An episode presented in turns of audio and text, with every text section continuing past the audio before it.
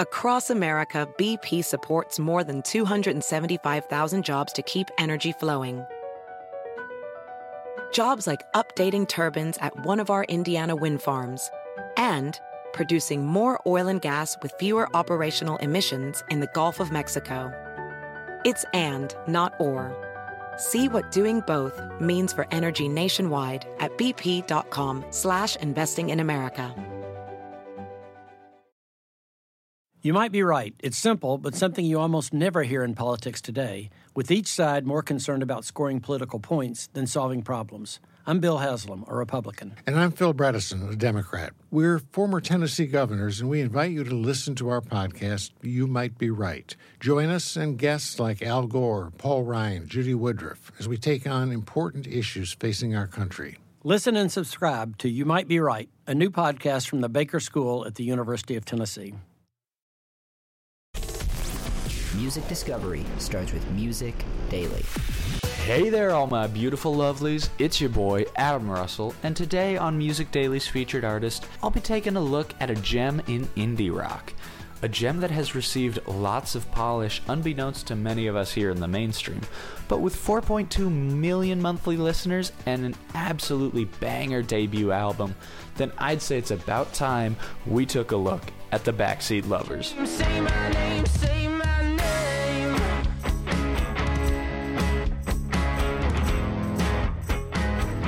First off, I gotta give props to the name. It's right up my alley and really caught my attention. Secondly, let's get down to some of the most basic of basics. The Backseat Lovers is a four piece band that is made up of lead singer Joshua Harmon, lead guitarist Jonas Swanson, bassist KJ Ward, and drummer Juice Welch.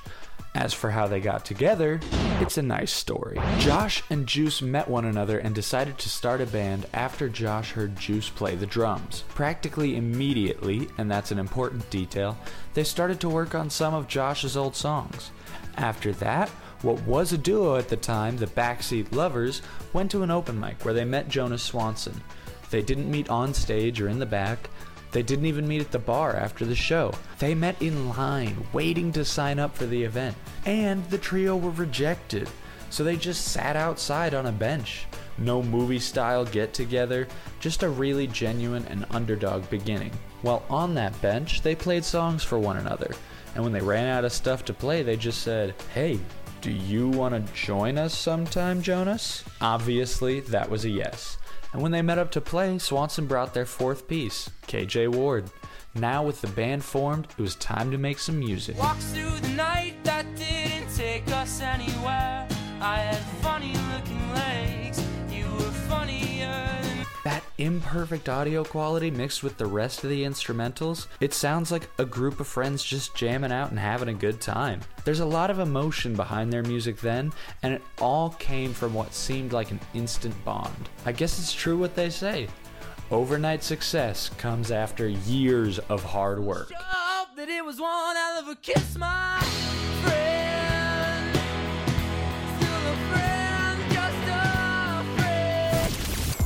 So, where to now? Well, in 2019, they made their first album, When We Were Friends, and to this day, I still listen to Watch Your Mouth every now and again.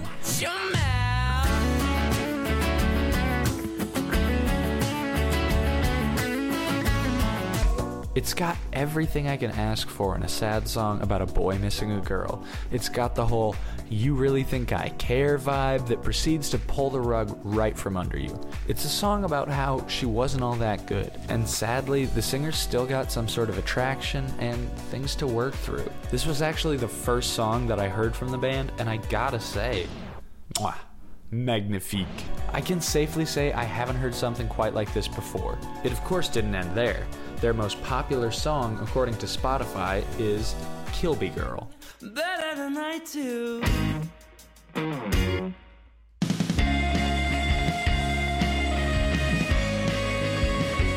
Named after Kilby Court, a venue that the band played at, this song's about a reckless fling that's got a whole lot of heart behind it. Now, I know, I know. None of this sounds all that impressive, but something the Backseat Lovers have that makes them unique is presentation. They've got an immaculate vibe with their stories all about various experiences dealing with love, girls, and failed romance. I mean, just listen to Pool House. plastic cups isn't going to. Kids on the lawn stacking. Safe to say, they've really been representing their name properly. But like most bands, it seems like they're growing up a bit. Their latest projects include Growing Dying and Close Your Eyes. The former goes into the oh so crucial existential question why?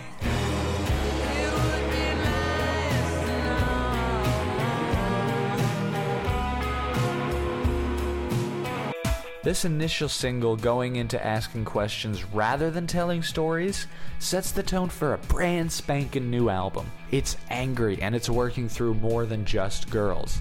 It's got some deep questions about change and growth and being afraid of the answers. Just listen to Close Your Eyes for an even greater expansion.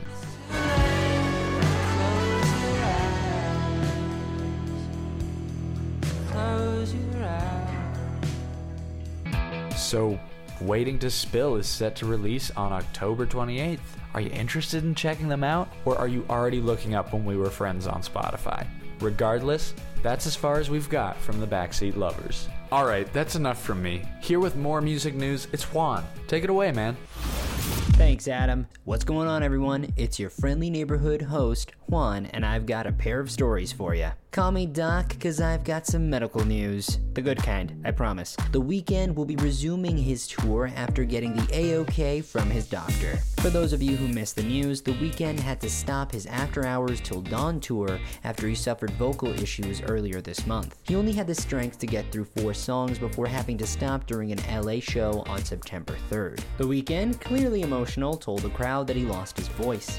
He apologized to them and promised to do a show for them soon. Yet fans had mixed reactions, ranging from disappointed to straight up pissed. But anyway, the good news is that he resumed the tour for the Toronto shows. In an Instagram post, he said, Doctors say my voice is safe, and with rest, I'll be solid and able to bring the show my Toronto fans are waiting for. Which is amazing to hear, but I think he should have got more rest since videos online captured his voice cracking when he was singing alone again, and even he was struggling to hit the high notes. And we all know his high notes are part of his signature. I know he wants to please his fans, but come on, take it easy. Because going on tour is both physically and mentally demanding for artists, especially if the setlist is filled with absolute bangers like his. The Weeknd's After Hours Till Dawn tour will presumably continue into a second leg. So, what are your thoughts? Should the guy take it easy, keep going, or are you done with him entirely? And now let's analyze something that's near and dear to my heart. A little not so secret secret about me is that I like anime. I also really like video games. Just listen or read my pieces on Hades soundtrack for that. With that established, you can imagine how excited and how quickly that excitement got shot when I saw Cyberpunk 2077 getting an anime. After that botched launch, who could possibly be pumped for that? Well, me. I lied. This was being developed by Studio Trigger. Of course, this was gonna rock. It's punk, it's loud, and visually speaking, it's like Persona and Cowboy Bebop had a baby. Using Franz Ferdinand's This Fire is also genius. With the incredible voice delivery and guitar riffs, the genre was built on rock and it's going to run with it. Events of the anime flash in and out of the main characters, David Martinez's silhouette, as it fills in and adds to the momentum being built. From the way David is forcing himself to walk and go beyond until eventually being cut into pieces, symbolizing his loss of humanity. Finally, the bright flame becoming a flatline is just mwah, perfection. Alluding that people are gonna die and establishing this ain't no slice of life anime right from the jump was the best call. There's incredible artistry and love put into the opening and the entire show. So go binge it, you gonk. It's on Netflix and it's only 10 episodes. And that's all I've got for you today, Chooms. Back to you, Adam. Thanks, Juan. With that, ladies and gentlemen, that's a wrap on this week's featured artist. If you want more on the newest songs and albums, visit musicdaily.com, where we've got all the latest music news. And check out our new podcast, Hooks, Lines, and Bangers, this weekend with Haley Siegel Friedman and yours truly. And remember, music discovery starts with music daily.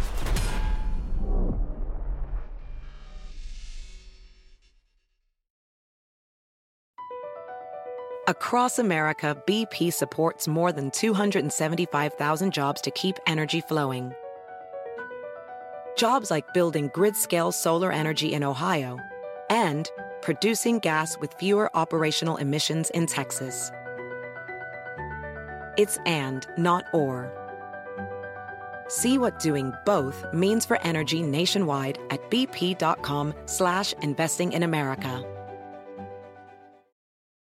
Can you remember a time when you thought someone you disagreed with might actually be right? In the new podcast, You Might Be Right, former Tennessee governors Bill Haslam and Phil Bredesen pose that question to guests like Paul Ryan, Al Gore, and Judy Woodruff. Come for the stories, stay for the substance and expert insights into some of the most challenging issues facing the country, including affordable housing, crime, and education. Listen to You Might Be Right a new podcast from the Baker School at the University of Tennessee, available wherever you get your podcasts.